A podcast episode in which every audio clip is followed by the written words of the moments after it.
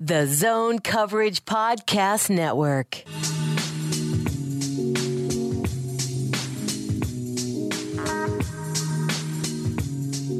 Hey, it's another episode of Midwest Swing. You can find us on Twitter at Midwest Swing Pod. We're part of the Zone Coverage Podcast Network. You can find Zone Coverage on Twitter at Zone Coverage. And man, I'm your host, Brandon Warne. I'm on Twitter at Brandon underscore Warne. We've got Tim Cheesebro in pinch hitting for Justin Bailey. Do you have a Do you have a Twitter? I don't know if he's even got his mic on, but do you have a Twitter people can follow you on? Uh, DJ Easy Cheese. Literally just created it like three weeks ago. Okay, well, give him a. He's give him a already been suspended. Give He's him a- already yeah. said some questionable things. Speaking of saying questionable things cross the table, at T Schreier three, Tom Schreier the third. What up? Here to say some questionable things. That's what's up, man. I have been battling a flu bug. More so, my whole family. My daughter had it, then didn't have it, and then had it again. So we took her in this morning. But here, fully locked and loaded for what should be a fun show, we have a tentative guest, kind of a little bit wishy washy. Tiny Nick, yeah, what the hell? What's going on, man? It's not quite Chris from Cleveland, you know, jet setting, globe trotting. right, right, right. We we'll get him back on. What, too. Ames, Iowa? He's not even out of the time zone Right. but he must have something going on. Hopefully, he'll call in at some point, and if not, we'll catch up with him another time. But got all kinds of fun stuff to get to. I wrote a Homer Bailey article for the Yeah. site. Yeah. Been sitting on that one for a little while, but Yeah. do you Um, want to talk through the process of doing this? Because this is not just you breaking down film. You've Yeah. been working with someone to. so I was actually yeah, um, Jeremy Machino, and I don't remember his Twitter handle off the top of my head, but just look through my tweets. I've I've definitely credited him. He gave me a lot of good stuff to work with between Brooks Baseball, Fangraphs, and then he keeps his own pitching database, which is very similar to Baseball Savant. I don't know how much you use Savant, probably not a ton, but I, I'm a savant of nothing. Stat- so no. what is that? Jack of all trades, master of none. Yeah. you're something something along those lines. But he keeps a database that's very similar, and so he was basically able to tell me a lot of nitty gritty stuff as far as him moving on the pitching rubber. Yeah. And it's stuff that I probably could have figured out myself through kind of like arduous, painstaking process. Sure. But since he's got data on points where the ball's released and that sort of thing, and he and I kind of collaborated back and forth, we figured out that Homer Bailey, that's Justin Bailey's cousin, just to reiterate. Yep. Yep. just kidding, that's part of the bit. Moved from the far right side of the rubber to probably more towards the middle in like mid May, and then committed fully to the middle of the the pitcher rubber, pitching rubber. As I'm not sure if we have an exact date on that. The biggest thing for me was to differentiate how he pitched with Kansas City and how he pitched with Oakland. And the big thing that kind of came back to us as we were doing our independent research was that being in the middle of the rubber, and, and Kyle Gibson explained this to me. Basically, for pitchers, it depends on what they want their pitches to do and how they want to set guys up. So with a slider, and this makes a lot of sense. You may not think of it as like a, an average fan, but if you're setting up a hitter and you throw him a slider, you either want it to spend as little time in the zone and then catch the zone at the end, or vice versa. A lot of time in the zone and then go out of the zone. And your sinker is the opposite. And guys usually throw a sinker slider repertoire. Like Scott Erickson back in the day was a sinker slider guy. Kyle Gibson, sinker slider guy. Because the pitches come out of the same tunnel. And if you don't know what tunneling is, it's basically just where your pitch comes out of and the path that it follows home sinker slider can come out of the same tunnel and do two opposite things. So if you can mask that well enough, you may not get swings and misses. And sinker ballers are not big swing and miss guys, but it'll get ground balls, it'll get weak contact. And then Gibson became a strikeout guy more as time went on because his slider got sharper, better tilt. But he got a ton of grounders and weak contact, and that's how guys succeed like that. And so when Bailey moves to the center of the rubber, basically what he's saying is he's taking away that advantage of the ball coming in, you know, from the from the outside, you know, behind a right-handed hitter if he throws a slider and, and setting guys up like that. He's basically neutralizing that for his breaking pitches. However, it's allowing him to throw more strikes. And so basically, uh, to, to go too long, didn't read on this. He improved his command by moving to the middle of the, the pitching rubber. He didn't have good curveball slider to begin with, so he kind of committed to making those what they call show me pitches, which means, you know, if a guy's not expecting it, you flip it in there. Like Rich Hill throws a like a slider that he sidearms, and you'd be like, well, can't you just pick up the the arm slot if he's not going over the top? And you, excuse me, you can just flip it in there, and it, it just kind of catches guys off guard. He's basically just a fastball splitter guy, but he didn't give up a ton of homers. Those pitches were both very, very good for him, and he walked fewer guys. He he went. Jeez. I couldn't hear what you Apparently, Siri on my uh, Apple Watch was checking in there. But anyway, um, it, it, it, so basically, it, same batting average, same slugging percentage allowed overall, but he dropped his OBP against by 30 points. So from a 290 f- down to a 294 from like a 330. And basically, what that is is though is he's just keeping guys off base, not giving up homers, and you know, I guess pun intended with his name. Right. But it was just reworking most things about him, which can be hard to do. This is an, a guy who is in his age 33 season. He's pitched for a long time. He's done some things well. He really struggled. And he was very Anibal Sanchez for the Royals last year. And if people don't remember, Anibal Sanchez came to spring training with the Twins in 2018. They signed Lance Lynn. They let Sanchez go. He went to Atlanta, had a really nice season. And I think that's the kind of lightning in a bottle they're trying to catch with Jhoulys Chacin this year. But anyway, they get Bailey hopefully on the upswing. I'm interested to see how Wes Johnson tweaks certain things that the A's had him work on because you know the A's are notorious tinkerers and they are really really good when it comes to pitching. Yeah, I. He's an interesting pickup. We've talked a lot about how he was at one time a big prospect. Didn't see it coming though. I mean, I had no idea it was coming. Yeah, no, and it so certainly wasn't you know kind of a primary target of, of many teams in the offseason. but you got to be creative. I think when, when you're the Twins, even in their current state as supposedly a contender, fourth highest probability right to win the World Series, and uh, a lot of good coaching staff players want to play for. But you know, seventh overall pick, and and he was in Cincinnati from age 21. He came up to uh, age 32, and I think was kind of offloaded um, in Oh, a salary dump. literal salary dump. Yeah, and and um, you know, for people kind of wondering what's up with him, seems like injuries more than anything were, were the reason why he didn't. You know, he had that hundred million dollar contract that didn't pan out for Cincinnati. But um, you got to give him credit that he was willing to to change. You, you mentioned that at age 33, he, he's going to be age 34. I think this is why he was a primary target, right? A, a guy like Wes Johnson probably doesn't want to deal with a 34 year old pitcher who's stuck in his ways. Um, so I think what you're tapping into here is proof that he's changed and also creating an understanding of probably his strategy going into this. You you mentioned tunneling. You're throwing the ball through the same path. It's just the the hitter, if you do this correctly, has to guess: is it a slider? Is it a fastball? Um, it- I think it's also interesting that he uh, ditched a.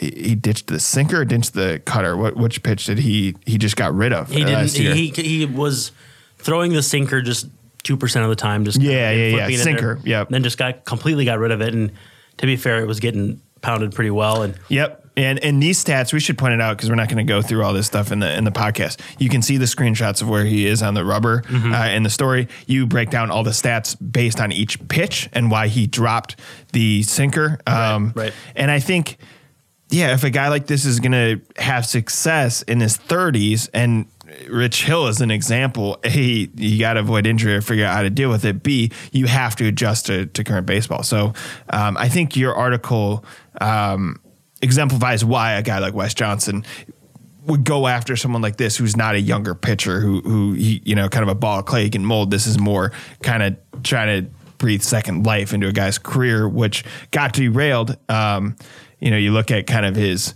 his innings pitched. 26 years old, 208, 27 years old, 209, 145, 11, 23, 91, 106. You know, he had to build back up in what would have been in the prime of his career Yeah. to, to pitch in the major leagues. Maybe in some ways it's never great when a guy's been through injuries, but he also doesn't have The innings on his on, on yeah.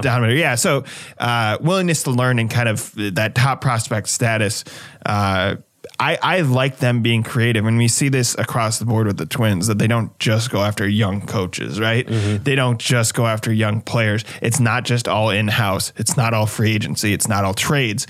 They're creating this combination of people who just seem to be willing to learn and be on that cutting edge of of where baseball is going. So.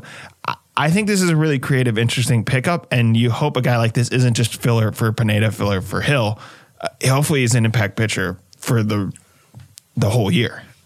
so you told me you f- run the risk of falling into the trap of watching spring training games too closely? Well, so we were talking about this. I did, you know, I was obviously out there, came back before they played any games, and then I think maybe Monday. It's a weird time. It's like the noon, you know, noon Yeah, they're noon- playing yeah, games, twelve oh five here. Yeah. Not- so it's not. And they don't, games. and they don't play every game. To my knowledge, it's it, it'll be It's like mostly twice a week they show maybe a game on TV. Yeah, and I think it's mostly Hammond Stadium, and it's based on the cost of like anyone who's been to Florida knows, you know, the the population runs up and down the east and west coast of Florida, Mm-hmm. and you have to like I think to get to Jupiter, you know, uh, Jupiter, Florida, Florida that is, uh, you Home of Lance Lynn. yeah, also yes, and also I think Miami and the Cardinals kind of are close, Mm-hmm. just like the the Twins and Red Sox have close facilities over there.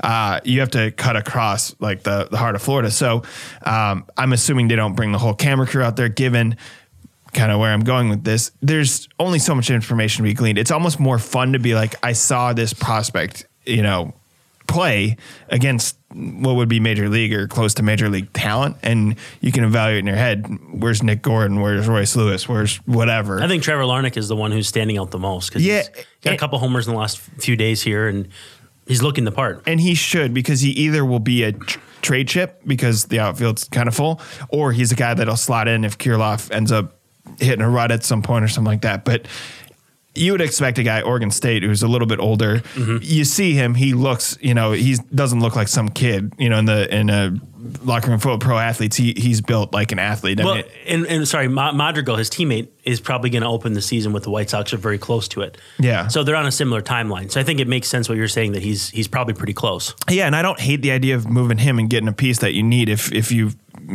you know, we'll see how these guys, the reclamation projects do in Yep. spring training. Maybe you go get an arm or so, whatever it is.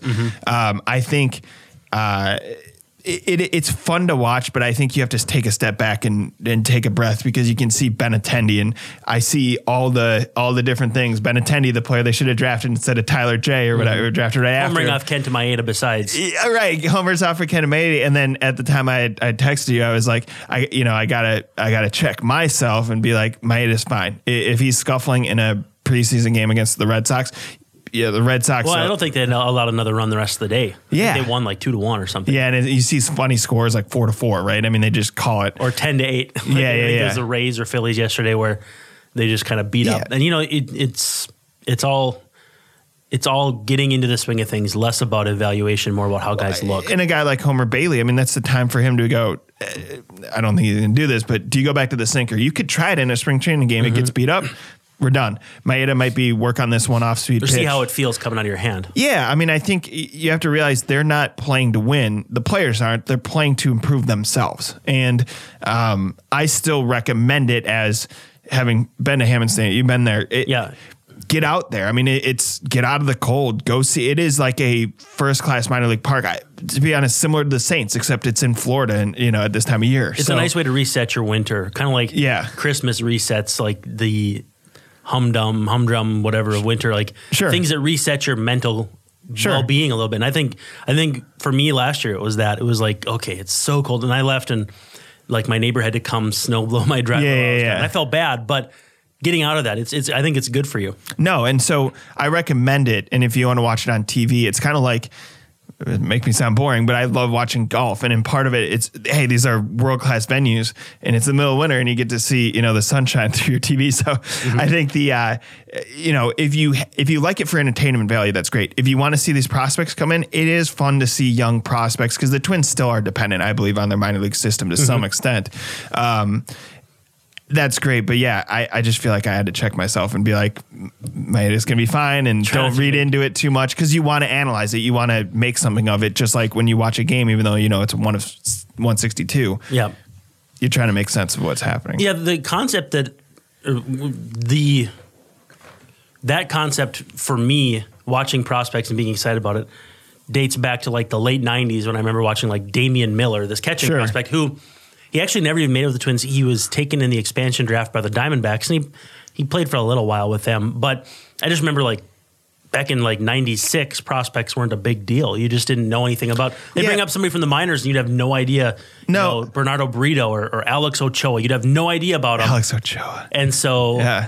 and so it was fun to see these names that you never ever heard, and now like we're knee deep in it because of like Twins Daily and Baseball America and that sort of thing. Well, and we have interest in the in the oh, sure, prospect. yeah. I mean, in, in an independent analysis that we do. Yeah, I think we talked about that. I was talking to Luke, who's who does the draft wrap, uh, part of the football machine, loves the draft, loves NFL prospects. I'm sure a lot of people listening to this show, you know, love following the draft and all that stuff. I think it's the you know we talked about like Joe Burrow's hand size or something, and how like kind of ridiculous this Mm-hmm. In became a fact, he even, he even had some fun with that on Twitter. Right. I think there's so much more focus that this would have been so deep inside football, inside baseball to talk about this stuff. Yeah. Um, that, you know, you don't, uh, it wouldn't have surfaced. And I like that people are investing in the prospects. I think A, it tells you more about the trade because if a player's included, you understand why the Twins are getting such a good player coming back or whatever. But secondly, it's fun when they debut, and it's not just you know one of the uh, the stars, a, a Buxton debuting or something like that. It could be, it'd be fun if Rooker makes his debut and just see how does he do first at bat, you know, first couple plate appearances or something like that. Yeah, the uh, Eddie Rosario first pitch homer or first at bat Right. homer.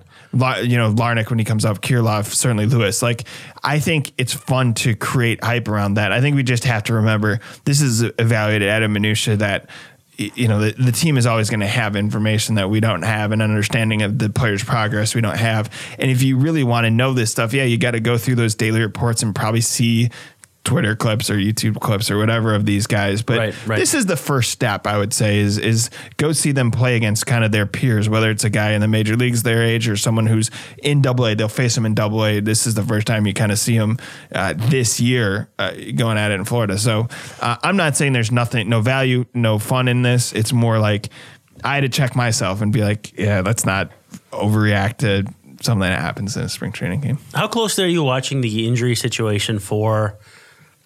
Well, not only in the division because Chicago's dealing with some stuff, Cleveland's dealing with a lot of stuff, but also the Yankees. Yeah, Severino is yeah. going to have Tommy John surgery. Stan got hurt, I think. Is that right? Yeah, and it seems like he's hurt quite frequently. In fact, Preston Wilson, who is Mookie Wilson's son, Okay. so Mookie from the Mets back in the late Sure. 80s, had an interesting point on Twitter. I'd love to get Preston on sometime. We'll, we'll see if we can work on that. But we played for the Marlins, I think, in the Baradino days. So I think Sure, maybe sure. that'd be a good bridge, or maybe a bad bridge because Mike didn't really have a great time there. but he said he thinks that Stanton's body is built for once a week sports rather than once a day sports. And so what he's saying Weird. is, does he have a football build? I mean, he, he- is he is he not twitchy enough? Is he not conditioned like soft muscle tissue and repetition and stuff? And so you see him; he looks like a thoroughbred, like a, an absolute horse. Yeah. I I mean, he looks. I wouldn't rule it out. thinking about the foot, you think he'd make a transition to football? No, I'm saying he's built like a football player. Oh, He's- gotcha. He works out like a football player. Yeah. And the problem is that that means that when you're doing the rep- repetitive stressor Sure, things that sure. baseball players do, you're more susceptible to injuries. Yeah, I mean, it, there It's something to think about. I'm not saying it's true because he's had serendipitous injuries. He got, I think, He got Mike, hit in I the think face, Mike I think, Fiers yeah. hit him in the face. yeah, believe it or what not. What a weird, yeah, baseball Yeah. small world. Yeah. I, you know, I think he. It's funny. I think of Danielle Hunter, like the way he's built, uh, Mm-hmm. the Vikings player star, you know, coming out of like the third round or something like that. He's lean and mean, and uh, there's a reason why he's had the success in his career. It's funny. Stanton actually kind of looks built kind of like him. That that Yeah, yeah. lean, you know. And there was talk of going back to golf. There was tar- Tiger Woods. Is he too fit? You know, which sounds funny, but then look at some of the golfers out there, right? I, I mean, some of this is there's a reason why pitchers' bodies are the way they are, and there's Mm-hmm. you know reason why Buxton and Royce Lewis bulked up the way they did. to- It's prevent injuries, and you know I was just thinking about this uh, last year when Royce Lewis I think hit a double into the gap, did some push-ups, And then right? got thrown at. and then got thrown at, and you're like, yeah, that's not what he means. What what he's getting at there is. What if I bulk, bulk up? I Hit can the hit weight home run. Then again, he's got to think through it the other way too. Does that create more injuries? And I, I think all this stuff is interesting. What, how players are, you know, player conditioning, player nutrition. This is why I'm encouraged by the current Twins regime. Is it seems like they think about all this stuff. Yeah, it's yeah. not just we got this kind of pitching wizard over here. It's you know how do you keep It's these guys healthy and it's working out. conditioning, stretching, all that stuff. And it, Uh, it- speaking of, Doe had a really good story about Andrea Hayden, their assistant trainer that just got Mm-hmm. Yeah. promoted to full time. Sorry, as a, as a brief aside, No. check that out MLB.com. no, and he's a friend of the show. We probably should get him on at some point. I think he's maybe turned 19 or something like that. He's a young guy. Well, last year he said he wasn't comfortable enough in the beat to take over uh, a seat on a show like this, but I think we can That's so funny. No, he's one of our. You know, we we love him. He does does great reporting. But that's the thing is, um, Wait, know, wait, I- back, yeah, back to medical stuff. No, and I, I, I, and this could be not just coaching; it could be anything. It's uh, in the front office. I, I talked about that churn, and and there probably is some concern that I think Shelton's a great guy. but That's a loss. That you, you know, you.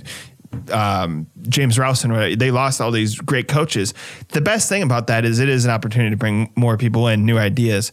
Yeah, it's For not this- like the ideas that they had go away. no, and I think it's also they may.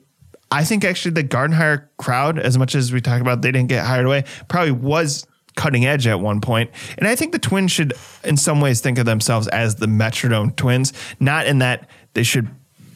You know they should have a higher payroll and all that stuff, and certainly you probably cater a team a little differently for. but they operated a forced efficiency rather than an, uh, a perceived Yeah, and be, efficiency. be efficient and spend money. That's probably the way you should think about it because you look at, I mean, so if they're the fourth highest odds to win the World Series, which is wild to think about, especially given where they were, was it twenty to one?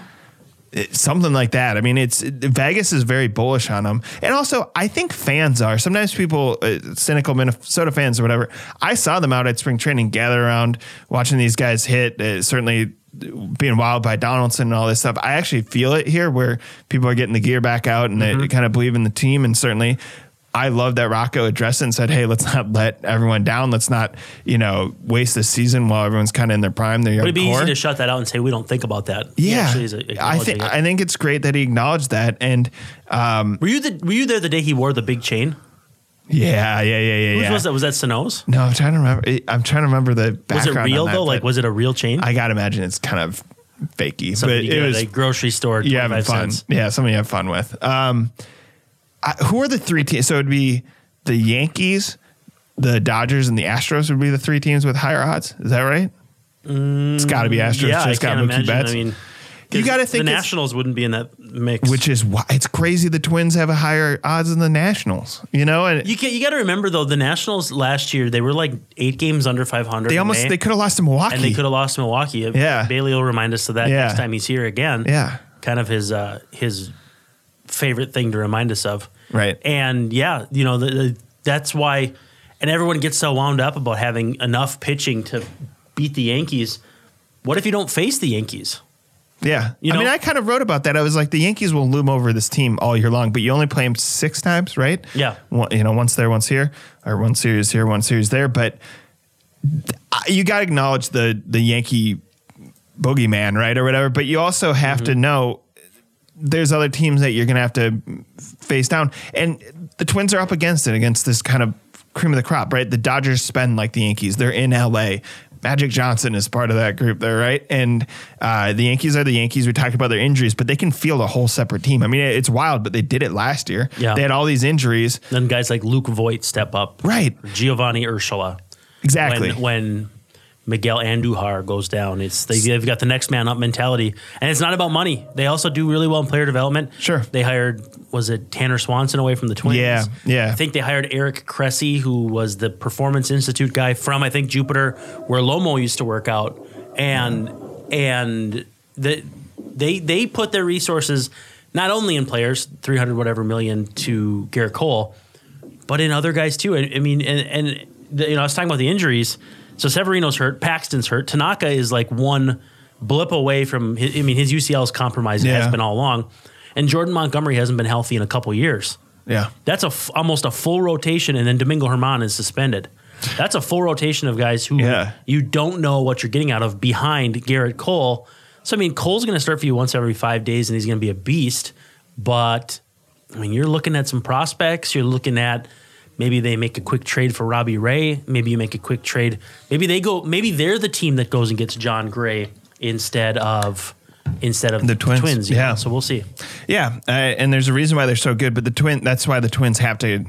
You know, I like that they're not overplaying the underdog mentality, but you you you have to think of yourself as kind of disadvantaged in some ways, given that you're in a little bit smaller market, um, and that doesn't mean don't spend. I think that's the first thing people think. It's more be innovative. You have to be smarter than the Yankees to beat them, The and Rays that's win. hard. The Rays win. And so does Oakland. Yeah, I mean, so Um, you keep you got to keep pushing. and and the hard thing that one of the things I dislike the most about what happened with Houston is you could say, look at the Astros, right? The Astros are in a big city, but not a particularly large like TV market or don't have Yeah, the what is their historic fan TV base. market? Are they probably like tenth in baseball? yeah, Eighth? yeah, yeah, something like that. And uh, a team without Wait, where are the Twins? Are they like twelfth? 15th? Yeah, yeah, So not super comparable, but yeah. And you, you, you but bigger market too. Keep in mind that they're they're holding a state. It's a bigger state. Yeah. But there's also the Rangers there. Yep. And the Twins have like it's not even is it a, it's more than a tri-state area because probably Iowa too.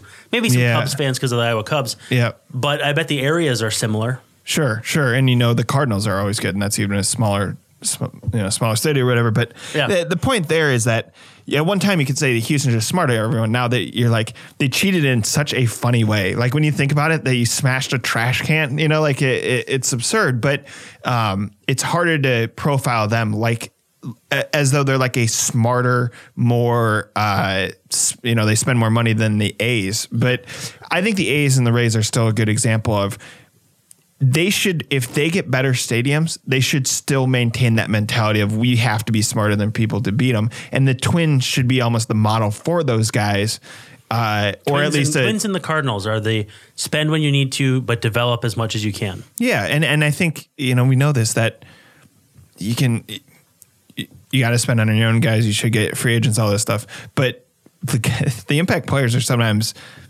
you know a 25 guy in arbitration or whatever you know what i mean stuff like that so What they hoped Byron Buxton would be at this point. Yeah, and I, I, I think it's, you know, he's a.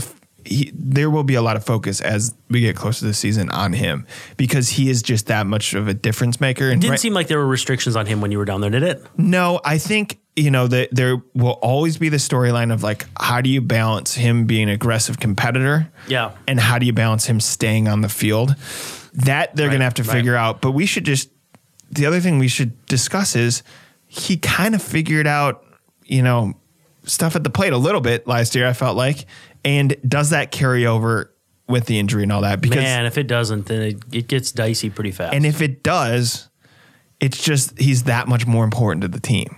He's You a know? five win player at that point. Yeah. Because his defense is so good. Yeah. And his base running is so good. The, the loud tools. I mean, even if you don't hit, guys like BJ Upton or whatever is Melvin Upton Jr., whatever he was at the end of his career, they hang around for 10, 12, 15 years until their wheels go. Yeah, Curtis Granderson was like Yeah, yeah. 35. Yeah. so, but he, and, and Granderson sold out for some power and Yeah. struck out a lot. But the tools, physical tools, will get you work forever, especially if you're an up the middle talent. Yeah, and then you know the the other curiosity I have is how is the ball going to play? Where it's so hard to tell here because it's it's cold and it'll change. Well, they're going to have right into hand summer. hitters beating the hell out of the ball, whether it's you know a moon ball or a, a Jupiter ball, Yeah, just I, right. depending on your gravitational pull. I, I think my question is like a, a guy like Kepler also is going to have some weird pressure on him because he had that breakout. He's kind of seen as much as I don't think he really wants to be seen this way as like this marvel because he came from Germany. Th- that's the other thing. You got to be smarter. What is the market that's not, you know, where's the area that Mm-hmm. there's players, but you're not, you know, other teams aren't tapping into? Lewis Thorpe from Australia. Yeah, and and I think there's gonna be a funny pressure on him of like, what kind of player is he if he doesn't have the home run total? Right. I think he's still a good def- defensive player. He's the replacement at center when Buxton's out, and He'll hit doubles instead of homers, and he- probably. and he's yeah, and he seems like kind of what you're getting at. He has a swing where if he doesn't have the power, he can still find gaps. Mm-hmm. That you know, so I. It's it's one of the most intriguing teams, not just because it's a Twins team that's like eh, supposedly more likely to win the World Series than the Washington Nationals. Yeah. but also that you have all these moving parts. You know, these storylines that are covered up because we're so fixated right now on the prospects, on kind of the Buxton staying healthy thing. I talk about Homer Bailey, like what is their pitching situation and yeah. how many reclamation projects pan out, Mm-hmm. uh, who's in the bullpen, uh, all that stuff. And I think, um, man, I mean, there's just gonna be a lot to unpack as we get close to the season. Brief aside, Tiny Nick just texted and said he he was going to skip a test to be on the show, and he wishes he had. And I'm just like, oh man, I love it. That's commitment. Need, we don't need that kind of commitment. No, we'll get him. And for people who haven't maybe heard him Nick. before, wondering who the hell Tiny Nick is, he has seats in the in right field. I, I f- he calls them bonus seats or whatever. It's, it's Buy the bonus seats. yeah, yeah. And he, uh, Bonus is John Bonnes. Yes, yes. I might add the the Twins Daily Godfather and, and yeah, involved with his own coverage too. Yeah, um, yeah. So so he's right there you know, kind as- of the cutout where a lot of times you'll see outfielders in the right field corner jump and try to catch foul balls. Yeah, yeah. And I've had a picture taken there Yeah. where Oswaldo Arcia was trying to make the catch. He didn't, which is going to surprise nobody. Yeah. Um, but he, he has his Twitter handle is um, or his Twitter picture is Astudillo trying to make that catch. Yep. Is, is Nick in that picture? Yeah, you can see him backing off. He's Okay. in a Sano jersey. Sano's his favorite player. But I, Yeah. you know, I sat there during the Yankees game that went back and forth. Obviously, one. Well, with you the Aaron guys Hicks sat there catch. for like all night. Yeah, but he's a he's a big fan, but also a rational thinker, and we you know we like to talk to him about uh, what's he, he's seeing with the the Twins. I got to imagine he's excited. He's but very Ryan Turnquist though. Very Yes. very well thought out and that. so sort of we'll So try to get him on. We mentioned Chris from Cleveland, my friend, who Yeah, yeah. I I mean that's the other thing is we're gonna have to talk about the division at some point. With you know we're gonna have to see how those rosters shake out as spring Yeah, training yeah. ends, but. Uh, you know, you can't worry about the, or you can't forget about the White Sox, who, you know, this is why the Twins should be urgent to win because the White Sox, I think, are going to match them at some point. Given Yep, yep. they spend, they're in Chicago, they have great prospects, and Cleveland's a frustrating one. Where as frustrated as people are with the Pohlads, and we'll see over the course of the kind of this winning window how much they spend, and they certainly should. Mm-hmm. Cleveland, it's almost a foregone conclusion that they probably could if they spent maintained a great team and it seems like they're willing to kind of dive back down and I, I I don't love that decision. I think a three-way race in the central would be really fun at some point. But Yeah, the, the Twins never had that. It was always them and the White Sox back in the Yeah. previous days. yeah, I'm trying to think at at various points maybe there were. I mean obviously Oh, they- Detroit. No, they, they had Detroit Yeah. when they beat them in the game 163. Yeah, yeah. So there was there was some jockeying with Detroit too, but it, it always felt to me like the White Sox were the chief threat. For sure, for sure, and the bigger rival and stuff. But I, you know, it- it's unfortunate to me that Cleveland kind of isn't keeping this together because the issue here is they're actually a big wild card. If they get going right away, maybe they have a change in plans and make a push. Mm-hmm. But if And they don't because of injuries, you're going to see them sell parts, and so and major parts. I trade Lindor, but you know, I, I think. Um, I mean, it's just shaping up to be a fun season. And it's hard not to get the wheels turning when you see baseball, even though, as we said, we know they're meaningless games and it's in Florida. It's not, you know, at the various team locations and stuff. It's it's hard not to think of everything that's going to happen this year. quick takeaway: one out of 100, one to 100, 100 being the highest, obviously. Your level of paying attention to the Yankees at this point in terms of those injuries, Yeah, I mean, I'll, I'll look at it. like a I- 75, 60 you also maybe? can't avoid it. Like even if I didn't want to, it's going to be on ESPN, right? but so yeah. even if I'm watching basketball highlights, it'll show Well, up. Well, like yeah, Jose Berrios could lose his right arm and it wouldn't be on Sports Center, but Yeah. Gerrit I got- Cole and that sort of thing. I think there's more focus. We're not going to wood them Berrios stays healthy. Uh, I think there's more focus on him now because he's starting to become kind of that young star Mm-hmm. that, that you got to watch out for. I still, um, you know, think he's he's the pitcher to. I think he's still the ace or the most equivalent to that for the Twins. Yeah. Um, but I think I'm paying attention to it just because, unfortunately, the AL remains lopsided, and there's just only so many teams you got to think about. There may be a dark ho- horse coming. I think there's seven or eight for what is it? Five playoff spots. It's three divisions, five, two wild cards. But uh, seven of eight, but really of contenders, it's not. It's the Yankees. We're throwing the yeah, like you there. like you're you're hoping that maybe Chicago or Cleveland takes a jump, Tampa Bay or Oakland takes a jump. But I think right now it's Twins, Astros, and Yankees are like Yeah. the heavyweights, and then everyone else kind of falls behind that, and then that, that's where the other four teams come in: the Red Sox, maybe the A's, the Rays, and then uh, so I guess it's four or five. But but those are all semi fairly in the rearview mirror. yeah, I you know the Twins. The Twins also have darling potential. It would be Oh, yeah. or, or the Rays if like sports or SI cover in June potential. Yeah, just because uh, you're never going to hate the Astros as much as the Yankees, I don't think. But people hate them for re- for obvious reasons. I mean, LeBron James talked about them. It, people don't like it when you when you cheat in sports. In fact, I think way- Tiny Nick text or tweeted about him too about how much of a focus LeBron is now. So when LeBron says something, people pay attention, even Yep. if it's about it could be about Kobe, Yep. it could be about baseball, it could be about tacos because we Yeah. saw that too. Yeah. like he thought he was like coining Taco Tuesday. Like, dude, It's so funny. You don't even know. Yeah. but yeah, you're right. If if LeBron's paying attention, that's Yeah. So my, potato my and my point is the Twins would be seen as this innovative, fun, laid back team with Rocco, with young fu- uh, the Berrioses, the Buxtons, Mm-hmm. you know, kind of fun young stars. I also Sano is doing image repair right now. I mean, he's he's slimmed down. By the way, he said they're not the Bomba squad anymore. He said we're not worried about the Bombas. We're about worrying about winning a World Series. Yeah. I got ripped on Reddit, but I've been maintaining that the Bomba Squad has to die because now I don't think that my sports playing experience is normative. My Division Sure. three one inning on defense of baseball is normative to how pro sports work. But things need to die after one year. You become a new team. You regenerate. Like the dance parties came back the next year, and they were they were a terrible team the next year. So like what you you can't bring back like you got to be something. So, else. so I think they shouldn't fix that on home runs, given that there's some variables they can't control, including chiefly. The I think ball. Bomba Squad needs to be dead. I just do. Interesting. I just like that name. I like that they name themselves, and that like I think of you know that young core. Like I think that's that's they're the Bombas, and that maybe you're right. I, it's, it'll be a curious like storyline. Do you think it'll just fade away? Like people were ticked off that Burt Blyleven was getting taken off No, I broadcast mean, I a few years ago, and then people didn't talk about it after the season started. It just kind of fades away I'm inclined to believe that the the fans will try to keep him up. I don't know if they'll have the counter or anything, but with the siren. they may be known as. I don't even know if they'll have that. I just wonder if they'll be referred to the Bombas casually. Um, I, you know, I don't know. The Yankees are the Bronx Bombers. It's not like they. I guess they always kind of hit home runs, but it, that's Yeah, not. Yeah, I think don't that know. I, I'm I'm going to be complicit in trying to not mention it. So we'll Yeah. see. But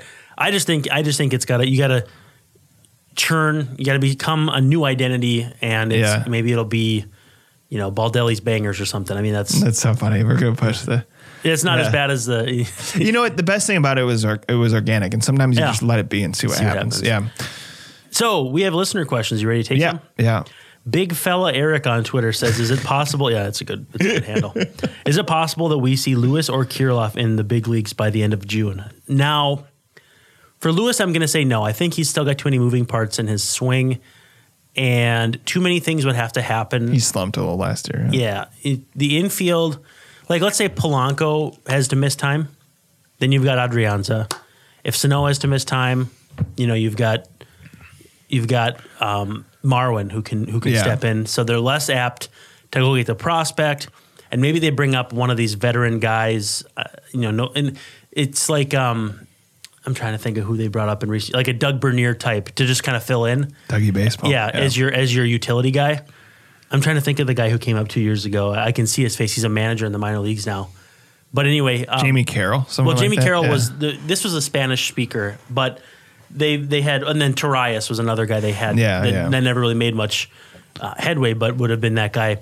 I don't think Lewis is in that mix of like next man up, and I think also Nick Gordon being on the forty man roster gives him the benefit. So they they invested draft capital in him, and that you you always have to. Even though it wasn't this regime, they're going to give him a chance. So I think Kirilloff is ahead in that discussion, but before you consider that Kirilloff and Larnach are probably neck and neck, Brent Rooker is ahead of them, is he not? I mean, the fact that he I- I don't he hate- torched AAA last year, Yeah. and they probably don't necessarily want him to be a full time guy in the outfield, just because it seems they value guys who can go get it. You know, he kind of looks to me like a like a right handed Jason Kubel type, he's, he's 25. I actually don't hate that if, it, God forbid, Sano goes down. play first base, yeah, Yeah, yeah. or or if you know eventually Cruz is going to have to retire, maybe it won't be now after this year, maybe it won't be for another two years.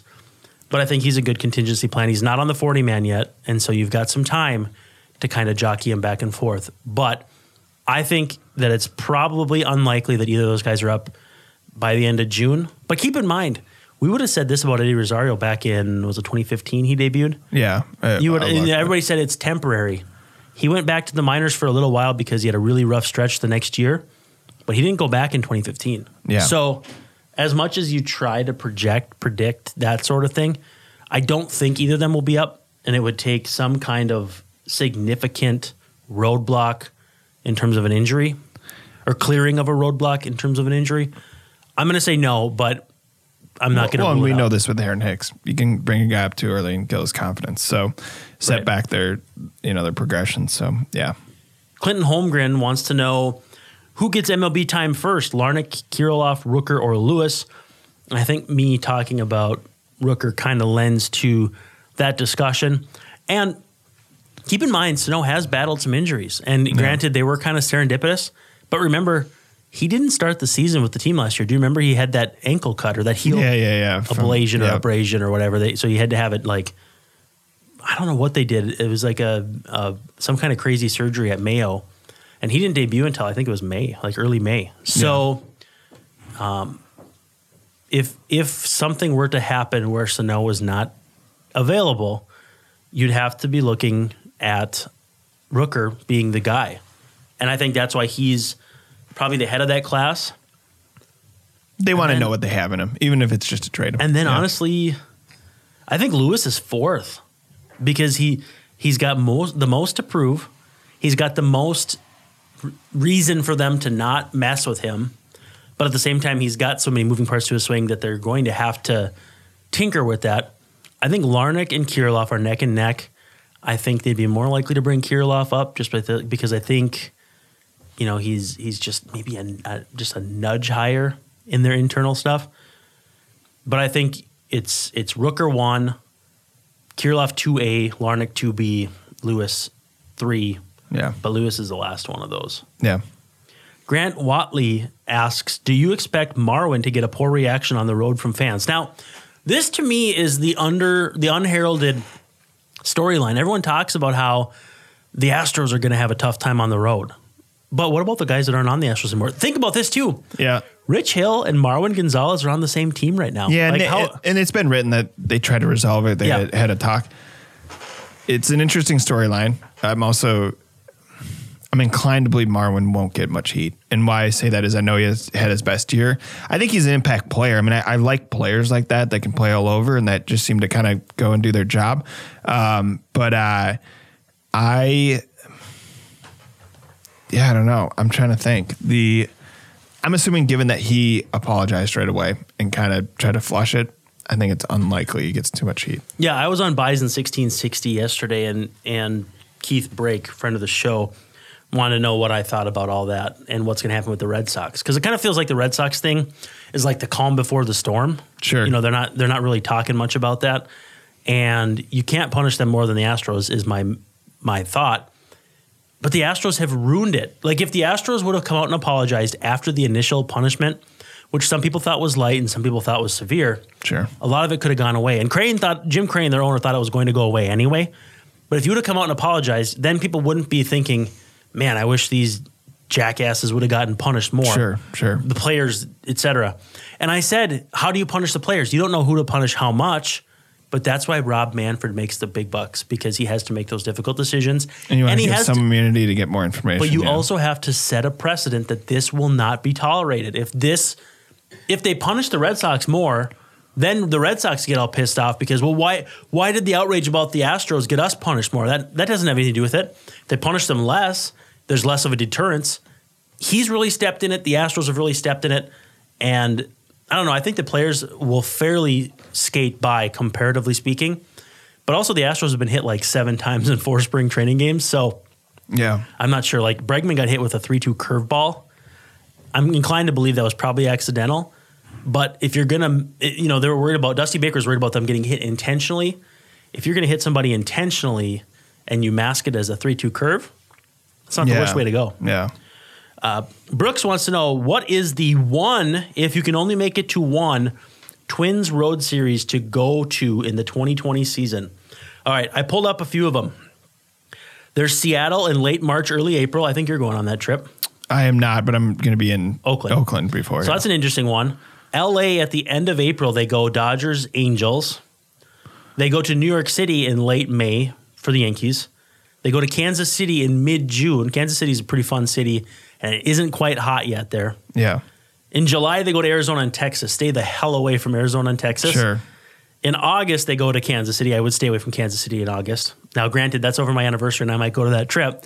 Yeah. But remember what Ichiro said about August in Kansas City. If you don't know what he said, look it up on YouTube. He's talking to Bob Costas, and it's one of the funniest things you'll ever hear. It's the first. It's one of the first phrases that Ichiro learned in English about about Kansas City. It's it's really funny. Um, but how about this one? San Diego in late September. I mean, I can't imagine much better. So I'm saying Yeah. either go LA at the end of April because you want to get away to a warm place when it's still not super warm here sure. or San Diego in late September. San Diego might be playing for something. They got Brian Dozier. You watch Yeah. old friend Brian Dozier, but San Diego in late September. Although this is the wild card. What about the playoffs? I think the Twins are going to be in the playoffs.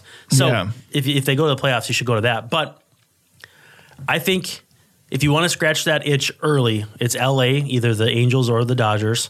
The Dodgers only a two game series, Angels is three. But otherwise, San Diego for three in late September. I mean, you can't beat that. Yeah, I so the only why New York would be my number one is it's a meaningful series in a big city. And late May. I mean, Yeah, it's, yeah. It's going to be the But- thick of like things starting to get going. Yeah, otherwise go to California, and if you want to save money, don't go to the coast. You know, not going to the coast. Yeah. Go to go to Kansas City. Uh, it's a really fun fun city. to Do that or uh, Chicago, given that that's an upcoming team in a big city, relatively cheap. Yeah, none of the Chicago trips really stood out to me, but that's Yeah, another good one. Kansas City is a really underrated one though. Last one we got Odorizzi or Berrios for opening day. That's from Michael Osmondson. I I, think you go Berrios. Berrios. Yeah. Yeah. I think you got to go with the guy that you um, that you drafted and developed. And man, Odorizzi is starting the second game against Oakland. It's not a bad consolation prize. No, But that's pretty much it. Um, Katie Mady wanted to know uh, walk up music. We'll keep an eye for that coming out. I looked on the Twins site and it still lists CJ Cron. It still lists Jason Castro. As we know, those players have moved on. And so it has not been updated yet. But if you look up Twins walk up songs, MLB has a site for that. I didn't know about it. It's it's tough to find, but they updated it last year about a week or two before the season. So Dustin Morse, the Twins PR director, must have sent those in beforehand. So keep your eyes peeled. Google it, Twins walk up music. You may be able to find it. It's like MLB.com slash entertainment. But you can look for walk up songs there. I'll probably do my article where I suggest songs for players because you know get to know these players a little bit, know what they like. And so yeah, we'll see what happens. Anyway, that was uh, awesome questions. Thank you for sending those in. You can always send them at Midwest Swing Pod on Twitter. If you send them at Zone Coverage Man, I'll probably find them as well. Maybe we'll get Tiny Nick on next week. Maybe we'll get Preston Wilson on. We'll see. I'm going to poke around, see what I can find for a guest. But until then, thank you so much for checking out Midwest Swing, part of the Zone Coverage Podcast Network. For Tim Cheesebro, producing for Tom Schreier across the table. This is Brandon Warne saying thank you so much. We'll catch you next week. Rock over London. Rock on, Chicago.